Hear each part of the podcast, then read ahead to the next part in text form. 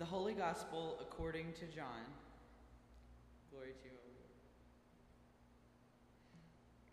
Jesus said, I am the living bread that came down from heaven.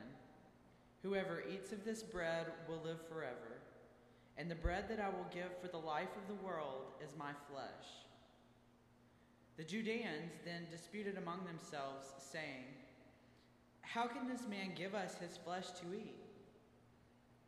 So Jesus said to them, Very truly I tell you, unless you eat the flesh of the Son of Man and drink his blood, you have no life in you.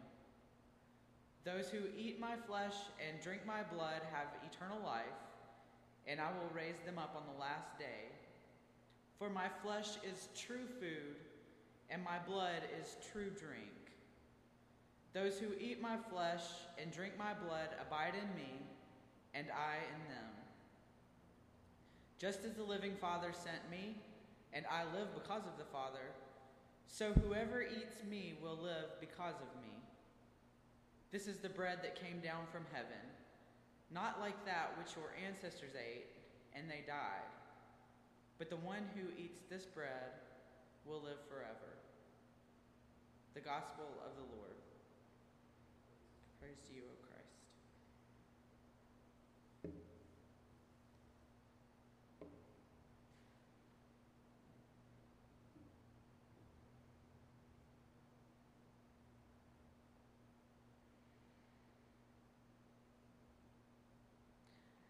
Now, I know we're just now getting to know each other, but I'd like to start off with a confession. I have a small problem. I love to collect books.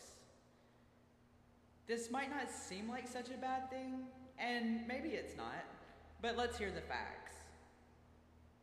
Before I moved, I pared my portable library down to four boxes of books that were absolutely necessary.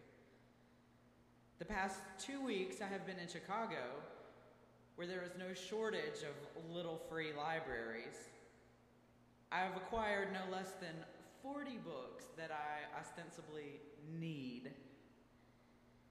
In my mind, I imagine this habit reaching its culmination in a floor to ceiling library, much like the one in the movie Beauty and the Beast, with me effortlessly gliding across the bookcases on a rolling ladder. But in reality, unchecked, it probably ends more like an episode of Hoarders with me tunneling through a labyrinth of books stacked on the floor. I can't help but wonder what it is that makes me feel like I can't do without all these books.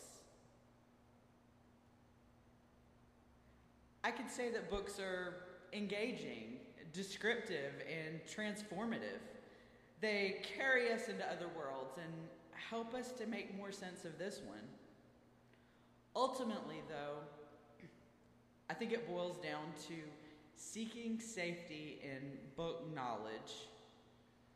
Each set of pages contains a small piece of the truth that is important to navigating this life.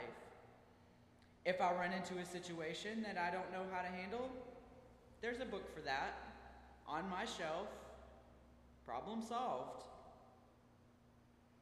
If we could know everything, then what would we have to fear? In our text today, Solomon experiences his own lack of appropriate knowledge. I am only a child. I do not know how to come out or go in, he laments. Faced with taking the throne in Israel, he seeks that key element he needs to live into his vocation. Now, God doesn't let Solomon fret for too long. God comes to him in a dream and lays it out pretty clearly. Ask what I should give you.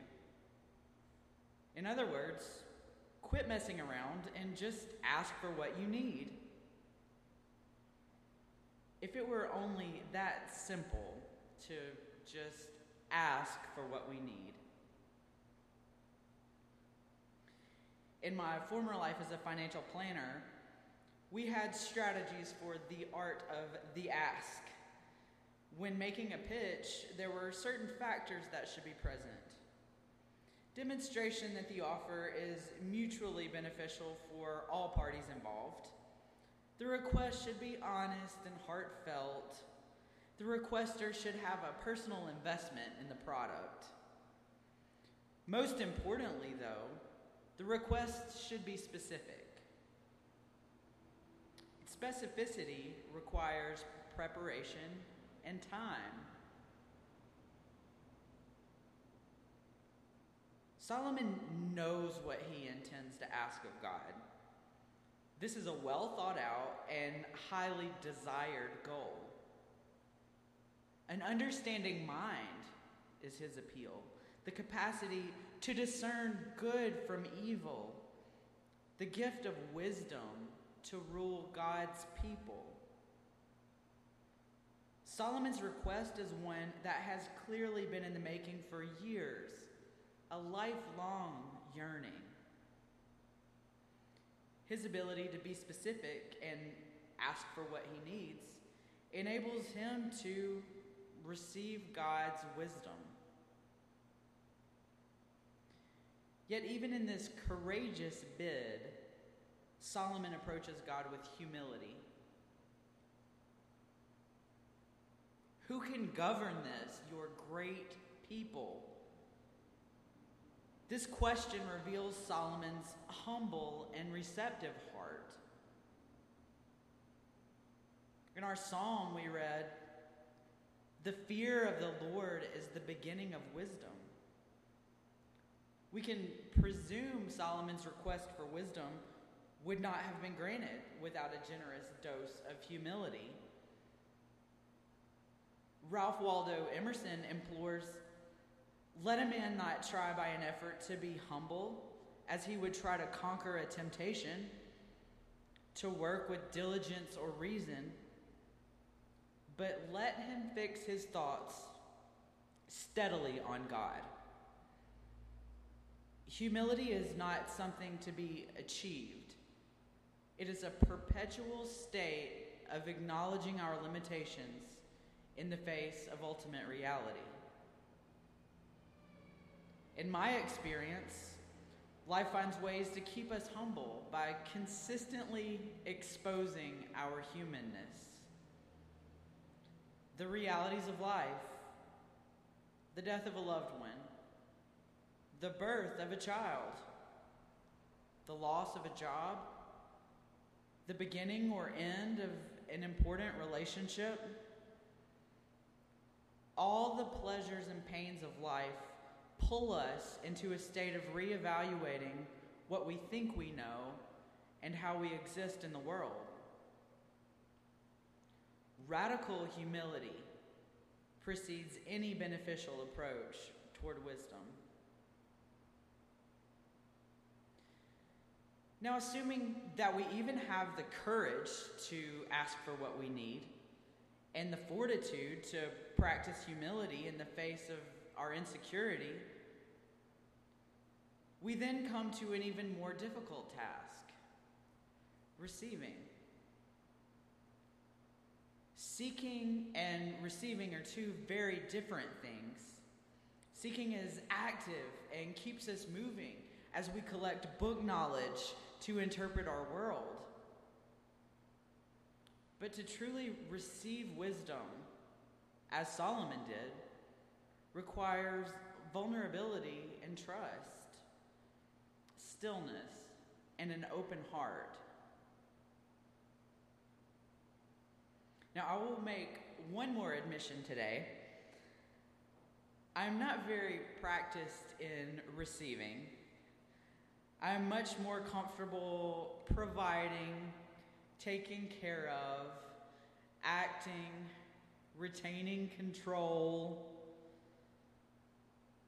This is something that you, the people of Holy Trinity, have already begun to help me with. Before I even arrived in Chicago, I felt the effects of your welcoming spirit. From the fundraising efforts, dinner invitations, Facebook friend request, and numerous offers of generosity and care. I know that this is how church is supposed to work, but I haven't allowed it to be that for me in a long time. If I don't learn anything else this year, I know that God has placed me in a community that will teach me the grace of receiving.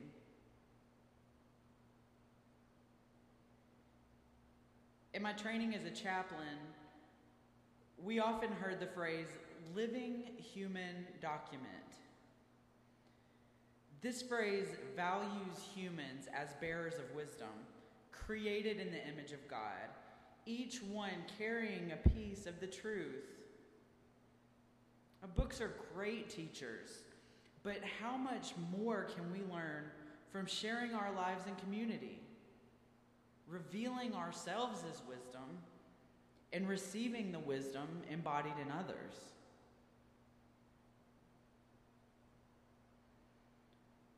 Following the feeding of the 5,000, Jesus' disciples chase him around Galilee, seeking more bread from heaven. But unlike the manna given in the wilderness, the food Jesus provides is embodied wisdom. My flesh is true food, and my blood is true drink. This food is freely given and we have only to eat and to drink. As we turn to the table that has been prepared for us, let us be open to receive the richness God has provided. With humility, let us ask of God and receive the wisdom which exceeds all book knowledge. Receive the true bread from heaven that satisfies our deepest longings. Receive the food given to those who fear the Lord and be filled. Amen.